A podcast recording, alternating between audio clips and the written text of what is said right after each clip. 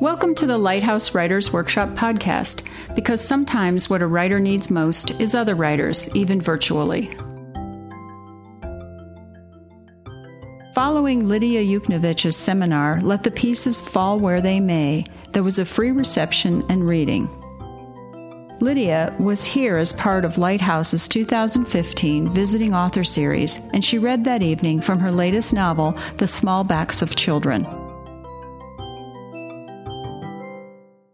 So excited to have Lidia Yuknavitch here today.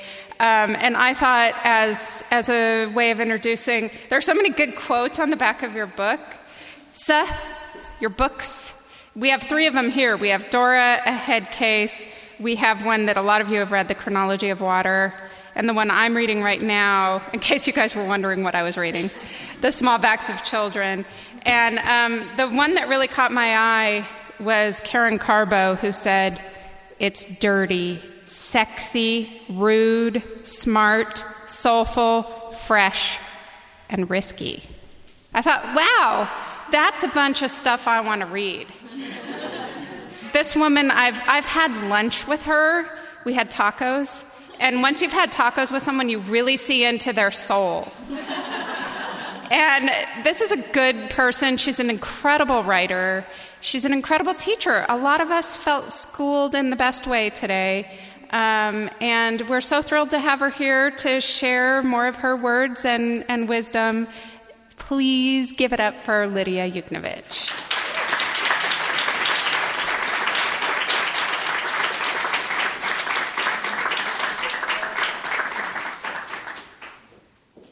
So thank you.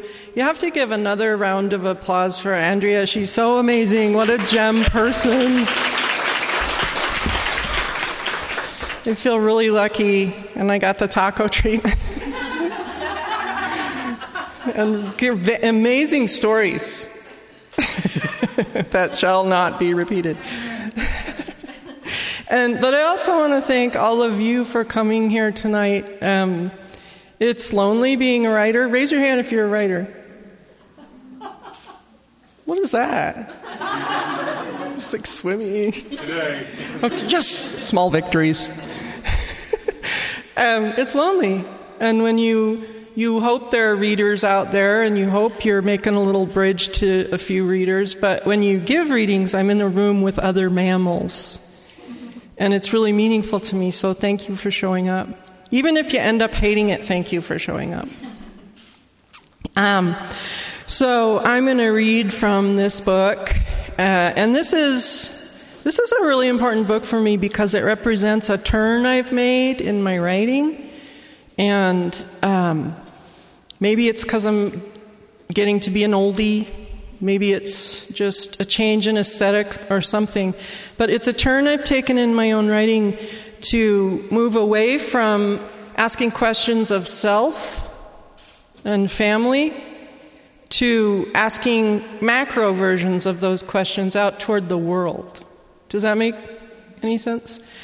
And I wouldn't use the word political exactly, but it does move into the world into territories like war and violence and bodies and how we live in that world perpetually now like in a serialized version of war that we made for our children.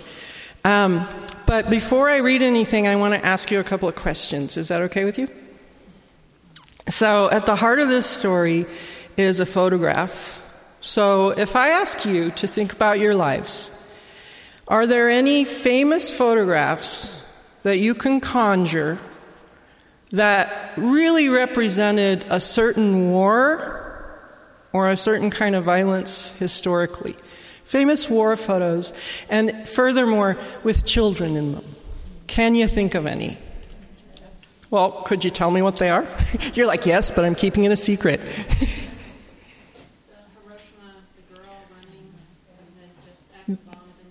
the napalmed girl? Yeah. Naked napalmed girl? Is that what you were going to say? Yeah, I've written about that one too. So it's a little Sudanese girl crouched down on the ground, clearly starving to death, probably her last day, and there's a vulture sitting right next to her kind of looks like he's waiting. Um, that is actually in this story, that photo. Any other ones? There was one with Elvis Presley when he was a soldier and he was about to French kiss a child. So it was Elvis in profile sticking. Oh, how weird. now, see, that would haunt me and mesmerize me for years. Yeah. Yeah. Wild. Any other ones? The guy who stood in front of the tank. The guy who stood in front of the tank, Tiananmen Square. The girl with the green eyes. The Afghani girl on National Geographic with the green eyes. See how you're going like this? So, um, those photos of children in particular from conflict or war uh, haunt me. And they always have, even when I was younger. So I'm not sure why that is, but it's true about me. And they haunted me enough that now that I can sometimes put words on pages okay, I decided I might be skilled enough in my life at 52 to take on a story of a girl. And I really think it took this long. I, I really think this was the time to write it, and not when I was 25 when I first wanted to write it. So I wanted to write a story of a girl whose picture is taken in a time of conflict by a photographer who then goes on to win a Pulitzer for the famous photo.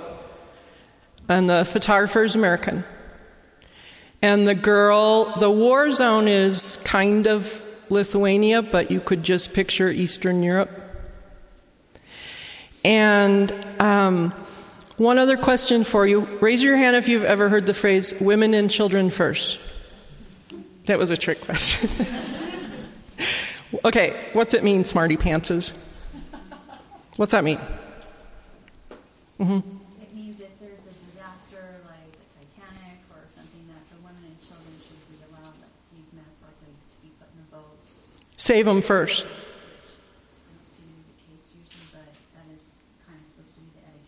Put the women and the children in the boats first if the boat is sinking. What else does it mean? Because they're weaker. Take care of the weaker people first. Does that mean anything else? They're the future because this, we do this, so. Right? I don't have a lot of time here. yes. What else? Men are expendable. Men are expendable. They'll be the warrior, and then the one behind him will be the warrior. That's another kind of large statement, isn't it? Yeah. The soldier, right? Does it mean anything else? The name of a bookstore in Chicago. The name of a bookstore in Chicago. Possibly more than one in the world. Not sure. I have to Google it. Any other things? Women in. Pardon? Men are brave, therefore, women are what?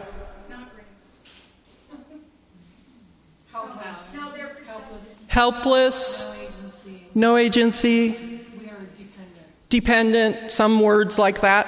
So I'm not saying these things are truth with a capital T. I'm just saying this is what gets conjured, right? From that phrase. And it's always bothered me. and it's not because I'm some hairy uber feminist, although I am a hairy uber feminist. Sorry. It's bothered me because us, all over the world, and including right this second, we have made the most horribly violent circumstances exist. And more women and children have survived them than soldiers have died. So there's a way in which they're the bravest people we know. And one of my questions is not should we dismiss the soldier's glory? No, we shouldn't. I work with vets in my teaching. That would be wrong. My question is where are the Purple Hearts for the women and children survivors? Because that is a war story too, is all I'm trying to say. It's a part of the war story that doesn't get told as often. So I wrote a story about a girl who ends up saving herself in the most atrociously violent circumstances there could be. You got it? That's the plot. it's a light story. Harry Potter shows up at the end and goes like, "Pan, it's all fine." I'm just going to read you two excerpts. The first one is this photographer I described to you, this American award winning photographer. And the second piece is a piece about the girl. And then I'll stop, which will be a relief. and we, after that, we can do whatever you want, okay? So. Be really cool if I marked it, wouldn't it? Oh, there it is. So, this is the photographer in a war zone keeping a journal about what she's doing. The night is cold as fuck and the color of ash and soot. Even with all this snow, it's ironic everything is newspaper colored. The town has already been shot to shit, and the soldiers look to me like jackbooted thugs from some B rated movie, really ignorant killing machines with ill fitting uniforms and contorted loyalties. Only their boots and rifles look lethal. Every corner of every building is shot away, making the little village look like pieces of itself, ghost structures. There's no telling rubble from real here. None of this has made the news. It's just gone on and on for years without end, the supposed end of one war giving way to the endless micro violences of forever. Nobody even knows where I am or what I'm doing or why, not even me. The ground stinks of blood and shit. Domesticated animals, horses, sheep, pigs, dogs, and cats wander around or stand like idiots in the paths and streets. There's a commotion up ahead. They want something badly, and they're yanking people from homes like snatching tissues from a box. They want something or someone, and they're moving as one entity of brute force against these small families. I don't know these Baltic languages in any real sense, just bits and pieces enough to stay mobile. I'm only able to be this close because I'm dressed as a garbage man, as my interpreter and guide told me to. We've been given the duty of clearing corpses from the street. It's easy to snap shots from this distance, in this grayed out light, smoke and dirt and nights falling covering my hands, and sound being swallowed up like it is, though my guide looks angry with every shot I take. He doesn't think it's worth it. A photo? He says, What are you doing? He says. He says, When we are in the cave of his house, what use is that against what's happening here? Do you know where here is? Do you even know what our story is? How long this fight? I know why you're here. You're here to catch the soldiers committing what you call atrocities, but only because you're American. You want to shame them to make a big story of their brutality. Where were you when we needed you during your so called famous Cold War? You promised nuclear attack, your threat to obliterate them. We counted on you. We gave you our very lives. And after the war, we hid in the woods, not for a day, not for a month, but for years. You offered us guns and money, and we accepted them, but you didn't attack. And so we have been left to fight alone for all these years. It doesn't matter what your nationalities are. Sometimes I think my guide wants to kill me. But he merely hands me bread and hot tea with something that helps me to sleep at night. The look he gives me is one of dismissal. I'm nothing or less than nothing, so it costs him little help me or kill me. So we move closer and closer to the edge of this hulled out village, its people overexposed and dead with fatigue. We pass through the rubble of some kind of town center. We pass what was once some kind of cafe or bar, its windows as black as the eyes of a corpse. We pass something like a schoolhouse, maybe, its doors boarded up like a shut mouth. We're some ways behind them and more or less part of the detritus. Soon they are at a house that's barely in the village at all, and we're able to approach mostly because of our giant horse drawn wagon, full of rotting bodies. It seems part of the mise en scène. What I see next doesn't seem possible. But the first form to emerge from the house we are in front of is a girl she looks to be about 10, maybe less. Her hair spreads in waves of nested coils around her face, down her shoulders. Unbelievably, she walks straight toward the soldiers. She's wearing the clothes of a boy, and soon a second self, her brother, and her father and mother come rushing out like blood after her. There's some yelling back and forth, and then it happens. It happens. A blast from I don't know where disintegrates the father, mother, and brother just at the edge of the girl's body missing her in some terrifying accident of a fraction. They blow up right before her eyes, her hair lifting for a moment so that she looks as if she may float skyward, her arms up and out, her face glowing so white that her eyes look like blue steel bullets, her mouth open in the shape of an O. I remember how the ground shook. I remember the camera going off, shooting, shooting before I fell. I remember her hands, palms white, fingers spread.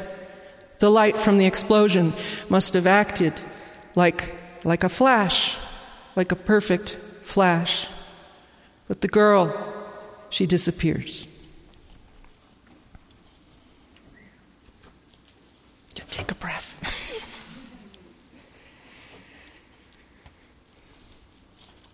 One winter night, when she is no longer a girl, the girl walks outside, her shoes against snow, her arms cradling a self, her back to a house not her own, but some other. It's a year after the blast that has atomized her entire family in front of her eyes. She is maybe six. It is a house she has lived in with a widow woman who took her in, orphan of war, girl of nothingness. But that night that happened has never left her. It's an unrelenting bruise. Its blue black image purling in and out of memory forever, nor will it ever leave her body, because the blast forever injured her spine, a sliver of metal piercing her flesh and entering her, so that all her life she will carry the trace of that moment between her vertebrae. And then her mind moves to the moment of the blast, the singular fire lighting up the face of her father, her mother, first white, then yellow, then orange and blue, then black, then nothing her head swiveled by the force of the blow away from them. But it doesn't frighten her. What used to be nightmares have transformed into color and light, composition and story. It's with her now, lifelong companion, still life of a dead family. The snow begs her senses, and she wishes she had a coat. She wishes she'd tied her shoes properly, worn proper socks. The moon makes her feel lit up then she hears something, not her and not the night and not the white expanse waiting before her. Her feet are cold and she can suddenly feel how numb her hands are shoved in her armpits. She doesn't know what the sound is at first. First, it seems like a hummingbird's wings, but that's not possible in this place. She remembers her father, his eyes, his words. Then she hears it again, and then she does know what it is because she's seen it before. It's a wolf caught in a trap. She looks down near the fence line. It's a wolf beyond beautiful with its leg caught in a trap. She moves closer, aware now of how the cold is biting into her, and she studies the wolf. The wolf is smart. It's almost finished. She thinks, in only the briefest of thoughts, of trying to release it. The wolf is nearly free. In its freedom, it will lose a leg. It will be worth it. She holds perfectly still, more still than a dead person, which she's seen too many times. She watches the wolf chew its own leg by the light of the moon, by the rhythm of its journey, and the moon makes its slow arc in the sky, and inside the moon's movement reflected in the girl's eyes, the wolf finally frees itself. It's then that she does something child bodied. She goes to where the rust orange and black metal of the trap sits, holding its severed limb, to where blood and animal labor have reddened and dirtied the pristine white of the snow, like the violence against a canvas. And there, without thinking, she pulls down her pants, her underwear, squats with primal force, and pisses and pisses where the crime happened. A steam cloud moves upward from the snow and the blood as the relief of rising heat warms her skin. Her eyes close, her mouth fills with spit. This is how the sexuality of a girl is formed an image at a time, against white, taboo, thoughtless, corporeal. When she opens her eyes, the piss smell and the blood smell and the youth smell of her skin mingle, and she licks her lips, and the wolf runs. It runs three legged like all damaged creatures across the snow. She thinks, This is true. She thinks, This is a life. She thinks, I don't want to die, but my life will always be like this wounded an animal, lurching against white. She bends down and rubs her hands into the blood. She lifts her hands, her eyes, her heart to the heavens in the space where they say God is, a God she's never known, a God she will replace with something else. And her small hands make what might look to an outsider like a prayer shape, but she's not praying. She closes her eyes, and this is the night it happens. She looks down at her red hands. She laughs up. She bends down and wrenches the severed limb from the trap, and then she runs toward herself. because what is a girl but this? This obscene and beautiful making against the expanse of white, this brilliant imagination inventing meaning. Thanks.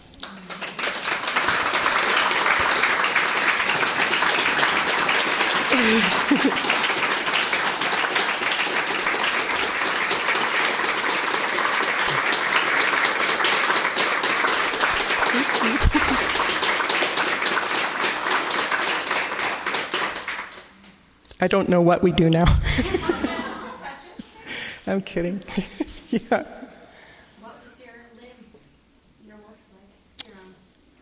Yeah, for me, it, wa- it started with drawing. The more pictures I drew, the more I felt like I could escape the abuse of my home. Yeah. So for me personally, the, the limb, the, you know, it's kind of like a lucky rabbit's foot, the wolf leg, sort of, except it's bloody. Um, but for me, drawing drew me out of the house. And I didn't become a famous illustrator or person who draws, but it was a way of storying before I had language. And I believe it saved my life. And I believe it can save other youth that are troubled in America. I believe are, can save their lives as well. Hmm? You inhabit the voice of this girl so beautifully. Can you tell a little bit about your process to get into her? Yeah. Um, I'm going to be writing about a girl the rest of my life who haunts me. Um, I'm going to say the sad thing again. Prep yourselves. I had a daughter who died the day she was born, and I simply never got over it. I just learned to live with it like some other people. We're kind of walking wounded. Uh, so that is with me in every story I tell. There's this girl that haunts me, and it's been that way for 25 years. Even before that happened, there was a girl. So partly it's this haunting, and I don't think I'm the only writer or artist in the room who makes things because they're haunted by an idea or a person or an image or something, right? Yeah. Um, and then this other thing happened, which is my evil aunt. Does anyone else have an evil aunt? my brother, my dad's sister was just not that whole family. I don't know, went badly. it's the Lithuanian side.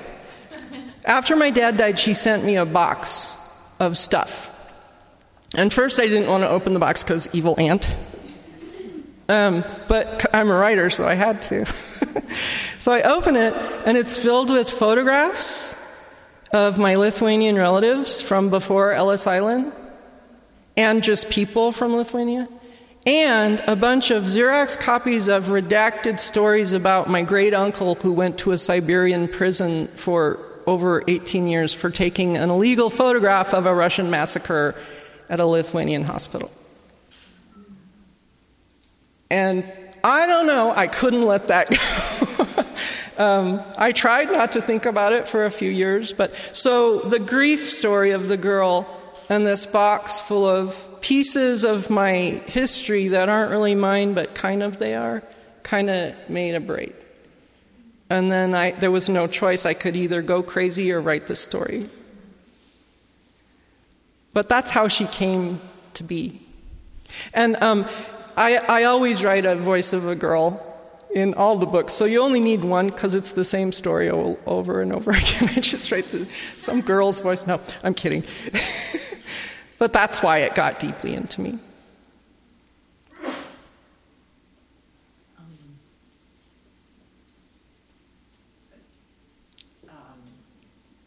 I had a question that is now I'm going to reshape it. The, the, way I would have said it first was something like, um, it fascinates me when an actor immerses themselves in a character, and I always wonder, well, what's it like to now go home to your life? There's such a, it seems to do a character well that you actually can escape the fact of the character in your personal life if you're in a production like a movie. And, and I was thinking, what was that like for you to move from telling the memoir, which was your life, Oh, right. was your character, to a character? Yeah. And now I'm realizing, since this girl haunts you, that it's really not a character. But I'm still curious because I find you so delightfully um, delightful. that I, I, I just was curious what words you Briefly. had around uh, managing that sort of grief. No, I think that's a great question. Yeah. Um, after I wrote the chronology of water, I, w- I, I so I moved through trauma to write it, big trauma. And some of you are writing through trauma because you told me you were, and it's hard and it takes a toll. Um, and the book I wrote after that is the one with the big Viagra pill on the cover, and it's a farce. I wrote a character named Dora based on Freud's patient Ida Bauer, and I gave her voice back to her. He wrote a case study about hysteria that kind of stole her voice and story from her. So I rewrote her as a goth chick in Seattle, like you would. and it's a far, it's literally like a classically structured farce. So I, I had to do something extremely playful to release myself from having moved through grief and trauma on the page. And it helped me let go and, and um, evolve in my art. I probably haven't evolved at all as a person. I'm as fucked up as I ever was. Um, but it helped me evolve, move to the next piece of art. And the thing that will save you if you're a writer is always the next book. So you finish a book and you think, I did it, I made one, and then you will be haunted and insane until you start the next one. Because there's only ever the next page. And it, it will be true for you if you're a writer. So art will move you forward every time. Does that kind of answer your question? Yeah. So a lot of your characters are like liberal arts kind of people. Photographers, like, I mean, really, they are. Um, Nuh-uh. my question is, is there a reason you didn't put like a scientist or a mathematician? Because Oh, next book. Okay. Well, because like I feel like sometimes people who are, you know, kind of in it, like an actor kind of taking on a role and a photographer really seeing what they're photographing are really kind of in the moment, whereas someone who's studying something is kind of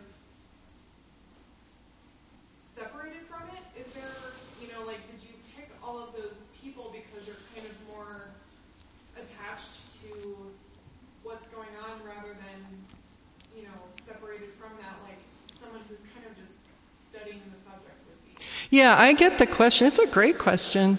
Um, I think I write those characters because that's the world I've peopled my life with. And everyone I know, this is a line in more than one book. I've written everyone I know as an artist. It's true. So partly it's just that. But I'm also obsessed with the question what is representation? And what is it in each historical moment? And how does it change? And we live in a funky one right now. We really do. I mean, this is another sad sentence. Are you ready? um, the photograph of the Syrian boy who washed up on the beach passed out of the news cycle within two days. And, you know, we were on to our lattes or whatever. It's there, but, you know, when I asked you about photos, we went to the Vietnam one faster and the Afghani girl faster. And that one, I would think, is in the lineage of these kind of photographs, right? That would be one that should arrest us, stop us dead, and say, no more, right? Technically. And I, so I'm obsessed with what is representation. When does it have meaning and make change, and when does it not, and why? representation in capitalism. um, that. But I will also tell you that my next two books, um, I'm rewriting Joan of Arc, and I'm rewriting Mary Shelley, and they're both scientists. I mean, in my version. and they still hear voices, it's just not God. Um, but I, I'm interested in the idea that the hard sciences are a representation, and they do make meaning, and they do make the stories we end up living by or ignoring. Like climate change is a great one. Half the country's like, yeah, that's a fiction. And the other half the country is like, we're dying here. What's your. So now even science is a matter of representation for me. That's where my obsession is representation. I like your question. Are we done? no, it's okay. I'm just, I get shy when I'm up here. If I'm reading, I'm fine, but then I get like really weird. Well, people are talking about the sex scenes in your book quite a bit, and I just wondered if you have a reaction to people talking about. I, I am so for it and in love anytime we are talking about sexuality in this country. We've yet to hit a decade where we gave it its due, where we were able to experience it, talk about it, share it, discuss it, move it into important questions as a country. It hasn't happened in my lifetime. So if I hear anybody talking about even the crappy writing or movies, if they're talking about it at all, I'm happy. And I try to move it, amp the conversation. I think sexuality is probably one of our last undiscovered countries. And Harper had no issues. I thought they would, and I did not put the sex scenes in the manuscript I sent them on the advice of my agent, who's a great agent.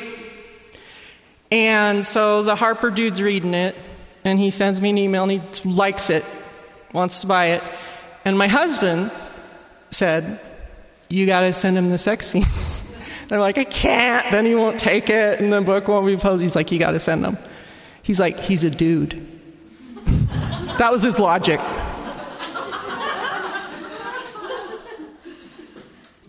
Um, so I did, and he not only liked the two I sent him, he wanted more. um, but I was scared at first, so I'm confessing that to you because I know I can sound like I'm like a writer, but I get scared all the time. And I was scared it would mean the work wouldn't be in the world at all, even though I knew it was right. And now I'm all proud of my, I'm all sassy, I'm all proud. I, put, I dared to put it even in there, even though I was chicken at first. I, I get a lot of shit for it too, though. There are some people that think I'm literally burning in hell as I speak. With the best of us. Yeah. Turns out fisting isn't a popular mainstream thing. Who knew? I was just going to say that um, I, just returned from um, a screenwriting lab, and it was really interesting this concept of this sexuality. Um, that you know, when you're with screenwriters for enough days, you usually know the backstory, and almost, I would say, more than fifty percent of the stories had something to do with sexuality or sexual abuse or something sexual, and just sort of the storytelling in order to, to kind of um, kind of lost for words, but dissecting, you know, whatever if it happened when someone was very young or perhaps older, just trying to put it into story form so that they could dissect the meaning. Mm-hmm. You know, I mean, like we eat, that's a pleasure, right? We don't. Some people dissect that, but you know, like I'll just give an example. Like I met this woman. It was a story that she was a scientist. It was a film that she wrote that she would figured out how to genetically clone herself so she could have an army of women and basically get rid of men. Subtle. I was kind of thinking Austin Powers, you know, like John Waters or something. But this was like a serious movie to her. And um, so I became friends with her, and she, I said, what did your movie about, you know? And, and she said, I was sexually abused from hmm. when I was hmm. seven. And she goes, I'm still confused because I sort of liked it. Oh, right. So there's a bunch of nuances and like, weirdnesses. ice cream, you know, it's like, there's, like, she's still confused by that, she's probably my age, you know, but she goes, it's wrong, I'm really fucked up, but, um, but the problem is that I sort of liked it, I almost asked for it. And so those are not things, um, we make sex pornographic, I think. Yes. Weird, clown-like, you know. We either over sentimentalize it and render it null in this direction, or we demonize it and make it taboo and pornographic on the other end of the spectrum. And sexuality as an actual part of every moment of your life and all the different nuances and feelings you can have about it in all directions never gets the story. Yeah, because you're not really allowed to talk about it. or- Correct. Or see it or understand, you know, what an intense connection it is, what- Yes. whatever kind of sex it is. Except we have a new pact in this room that we're all going to write it and send it out and educate everyone. I think people are. Think they are. They are. It's different. It's slightly better, and then you see, you see what representations get suck up all the oxygen, and you become gloomy again.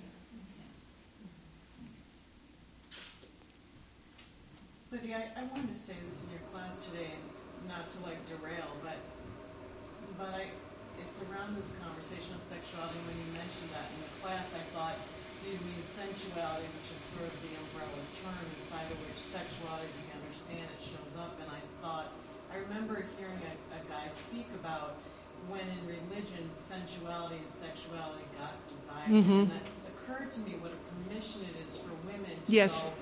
go mm, I love this food. But if a man ever did that across the table, I'd go, what?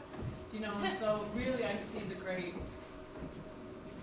problem is that men, I mean, generally speaking, can't express themselves sensually the way a woman is given permission to. And so I'm just loving, I, I'm, anyway, just thought I'd toss that in the room around this question of sexuality and why it's gotten so distorted in its expressions is because it's really inside of sensuality and who's been given permission. Yeah, that's a, that's a great question to open up too, and I love that you're asking it and thinking about it. I just wish we talked about it and thought about it so much more. That's a great one. Because it is pleasure.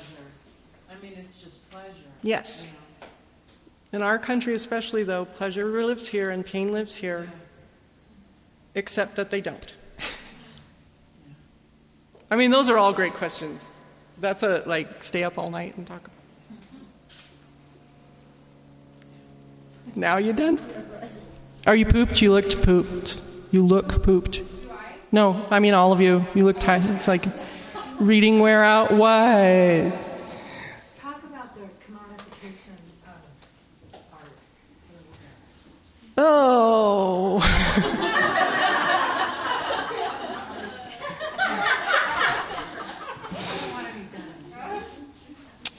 um, it's hard for me that speed with which artistic expression is sucked into commodity culture is makes me grumpy. Is one way to say it. Um, and I think there's room in the world for all kinds of art for all kinds of reasons, but that artistic expression being shut down by high capitalism, I, I will go to my grave being upset about that. But that's not to say I want to take down all the famous money making writers and artists. That's not, that's not my jam. When it um, suppresses and oppresses artistic expression that is not bound to commodity culture and capitalism, that's a problem for me. So I don't need it to die. Well, probably I do need it to die, but in polite company, I don't need it to die. It's not where I want my life energy to go. I think art should happen to you, and I think it should do something in the world besides make an individual rich. And I'm not sorry I feel that way. And I sit in a room every Monday night with some really wealthy, famous authors. So I face it every week. And I tie their shoes in knots under the table.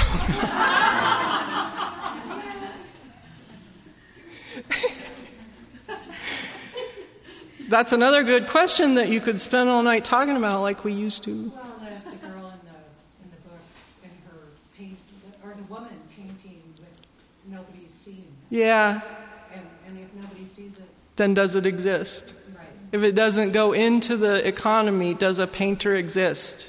If they never sell a work, is one of the questions in the story. Because I know a Lithuanian woman painter who's an older woman who has no interest in showing her work in any American gallery or selling a single painting. They're all stacked up in her barn. And they're big. They're like the size of that curtain, and they're good. Like beautiful. She's zero she's 80 something now, zero interest in entering the American commodity stream. That's not why she paints. So when I say mo- my, all my friends are artists, they're, like, they're probably all lefty bastards too. she fascinates me. I don't know if you called last call, but I have questions then about that. So I, I heard you read at AWP, and I think that was addressed. Like she, this woman who doesn't share her art, and that's not what makes her an artist. But then you also express like this importance of like putting these stories out into the world. And I feel, I would assume that you kind of have that feeling about the art that you got to see, you know, in that private space. So I wonder like what the difference or, or where that intersection is, like of sharing and showing versus the commodification? Like, you know, do you have to kind of like lean into the commodification to get the story or the art or, you know, this presence out there? Yeah, I don't know. It was meaningful me to share it in the private space. More meaningful than going to Barnes and Noble.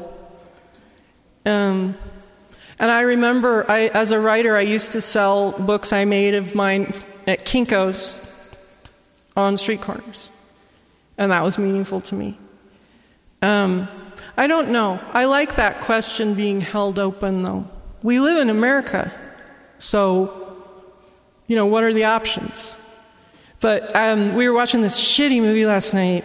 Um, the movie version of The Secret Life of Walter Mitty. It's got Ben Stiller in it. I'm sorry if you love that movie. but, but there was a, there's a moment in it, and this is even shittier. Sean Penn is a famous photographer, and he's photographing a snow leopard in the Himalayas. Help me, is that right? And Ben Stiller finally finds him, bumbles his way to him, and he shows him the snow leopard he's got his camera aimed at through the lens. And Ben Stiller's like, When are you going to take the picture? And he, Sean Penn says, Sometimes I don't. And that tiny moment in that movie was like I, li- I liked I liked the idea that you could hold the question open long enough to say, I just wanted the experience. It happened to me and changed my life. But, you know, even that's full of shit because if I didn't put any books in the world ever, would I feel like we were making a bridge between us? Probably not. It's complex. I don't have a good answer for that. I think it's worth struggling with, though. I think the question is worth struggling with if you want to be any kind of writer or artist. I, I hope that you struggle with that question. That's my answer. I wanted to, I don't really have a question, but I was thinking about what you said about representation. And so the, the Syrian child that was drowned, I saw that photo on Facebook, and so it was framed by other little children, American children that were born and getting their new shoes, or Cat pictures, food pictures. you know, being Yep. sold by a lion. Yep. And so, um, I don't know that representation has changed all that much historically, but the technology with which we receive it, so the mode of conveyance, I think has changed astronomically. And so when I saw Elvis, French kissing a little girl, I saw it in like Life magazine. Mhm. And it was so serious, and this is what we're supposed to consider, and, and there was nothing else around it. It was Mhm. just magazine me alone, you know, and the impact of that. And now, I don't know that there's any impact.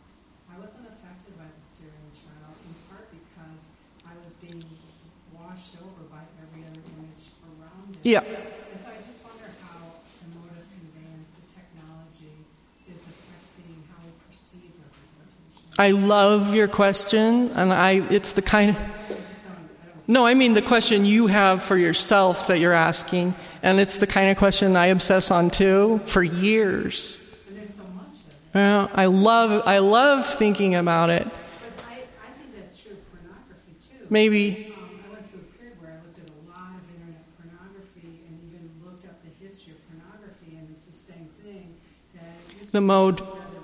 Yeah. And now you can see anything you want, any time of the day or night. Yep. Things that you don't even know human beings do. Yep. That you didn't even know. I suspected, however. But, you know, I feel like there's a burden on our physical bodies because the orifices can only take so much. Yeah. In this wash of pornography, it's like the orifices are on call 24 7 and do this, do this, do this, do this. Yeah. There's no, there's no reality check, like, yeah, I can sort of bleed, you know, which is what your physical body would do. Right. So again, there's this technology there. I agree with you, and I think about it all the time and ask questions about it.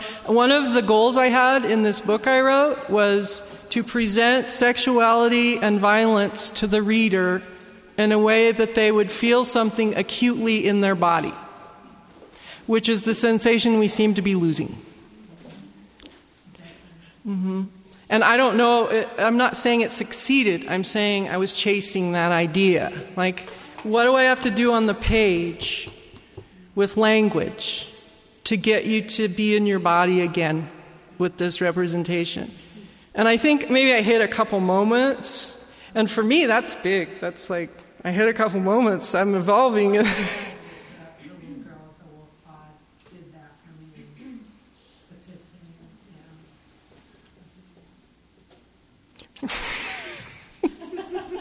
Pissing. So I just wanted to circle back to back to an artist doing the art with maybe not a large audience seeing it. And s- something that I have struggled with is the idea that you know I actively submit my work. You know I got a little spreadsheet going. You know I fight the self doubt, get it out there, rework the piece after a couple of years. But there have been times when I thought, well, this is a part-time job trying to. Oh, yeah, it's terrible, isn't it? It is terrible, and rejection, rejection, rejection. When really, ultimately, you know, I want to share my work, and I have a blog. So, isn't it just as easy for me to throw up my essay on the site, and whoever gets to read it reads it? Mm-hmm. But then I still have that, like, well, I really love this. I hear piece, ya. Maybe I can get it published in a, a good place, and you know, maybe that means something, even though I. I know that you know publishing isn't everything. The work is everything, and so. But I, I am stuck in that place where I don't want to feel like I've spent 25 years sending out my work with one piece published, when really right now I could be sharing it with a few hundred. Yeah, well, I mean, the hard truth is all the paths are open to you now. You can self publish every day of your life, and that could be your thing, and that is a legitimate, authentic path. And you can try to get in with Simon and Schuster or whoever, and that could be your path, but they're all open to you now. And you can do both. Roxane Gay did. Roxane Gay made an online blogosphere, Twittersphere, facehookery presence and began writing stories and got noticed from the blogosphere, from the internet, um, and then moved toward more traditional publication. They're all open to you. But I have to always remind us I know you already know this, everybody knows it, but writing is a privilege. It's a privileged thing. It's not working in a coal mine, it's not even waitressing. I mean, it's, a, it's hard, but it's not hard compared to hard. And we have to always remind each other of that when we're feeling like, God damn it. Which choice, or how do I do this? This is hard, and we have to remember that, I think. Um, you know what I mean? So I guess the good news, the better way to look at it is all your options are open, woman. Get to it. What are you waiting for? Or something like that. Right? Yeah. It's true. Yeah. Well, it sounds like you also said you sold your work on the street corner. Or Totally. And I'm, that could happen again. Because this, this was like the least scary thing I had in the hopper. So. and it could happen again, and I'd be, I mean, maybe I'm lying to myself, but I think I'd be okay with it. I love like rebel renegade art. I always will. And I could go back to it tomorrow. I don't know what my son's going to eat, but I, I still love that impulse, and my heart is there still. Which is why, um, when something good happens to me, I try to get 50 people through the door who think they can't. And I like this group submission idea. or 40 of us submit on the same day to like the New Yorker with the same subject line. That's another form of returning to the rebel mode. I, this isn't a question, it's just, I'm not a writer, um, I'm a reader. And so I, I, I read your, I told you this already, but I read and was captivated by, by your writing, um, by the images that it evoked in my Mhm. And when you said that you had to write those things, it's because, um, what you're doing is you're, you're, um, having the effect of creating empathy. Ah. lost. Yes, that ties in with your one of the things we're losing is the skill of empathy. Abuse in, in its definition is a lack of empathy. Yes. And so. if Yes. We have to create, if we have to, through writing and film, evoke images to startle so that the collective consciousness is um, reawakened Yeah. to how we're supposed to feel. Yes. Um, then so be it, we need to do that. And I think I'm appreciating what you're asking, you know, whether you are a waitress or a writer or whatever, I was trying to make tips, you know, it's like, Uh. you know, feed your family. Um, but that isn't really, that isn't really the goal. The goal is transparency. And, you know, I didn't really know who you were, you know, and I didn't even know who Me either. I didn't I didn't know who Neil Gaiman was, and he wrote to me, you know, just because my daughter liked him or whatever, you know. And what I realized is it's the transparency that the reader feels and the authenticity. Oh. And the big publishing houses or the big uh, film studios, you know, that that's going with the Kardashian. Um, Do not say that word to me ever again. I, I had Bruce Jenner's kids when I was a teacher. Um, oh my God. Or, or Caitlyn Jenner. Um, but, but what I'm trying to, to say, being more on the other side of it, Mhm. is that um, your, your thing is working right now because you're at a, a place in history where we need to wake up. And so, you know, it just came to you naturally from your life and what happened to you, you know. And so I think it's always intent, whatever your story is. And, and as you don't, you know, as you take the high road, which doesn't have very much traffic, um, and you be and you be true to yourself, whatever your story is. I don't care if it's a children's story, but you be true to your story and don't worry about who likes it. You know, um, it's going to speak to something, and slowly. That's why the independent film is is grown so much. You know, Mhm. Because what we're doing is we're trying to affect a change in our world, Mhm. and and and actually, good does sell, whether it's like blatant sexual images or. I know what you mean. You know what I'm know exactly what you mean. And, and to me, I think that's sort of the key. You know, it's sort of like, you know, what's your intent? hmm You These are such something commercial, and somebody will buy it. Apparently, apparently. But the, I mean, these are you're also intelligent and and passionate. These are great questions and conversations. It's um, sort of a pleasure to sit in a room with you and hear what goes on in your brains. It's it's very.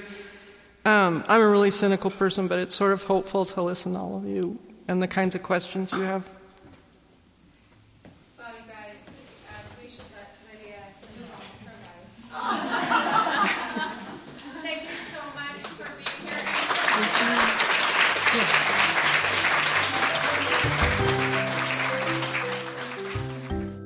Lighthouse would like to thank the following generous donors that make events like this possible the Scientific, Cultural, and Facilities District, the National Endowment for the Arts and Artworks, Colorado Creative Industries, Denver Arts and Venues, and many others. For more information about Lighthouse Writers Workshop, please go to lighthousewriters.org.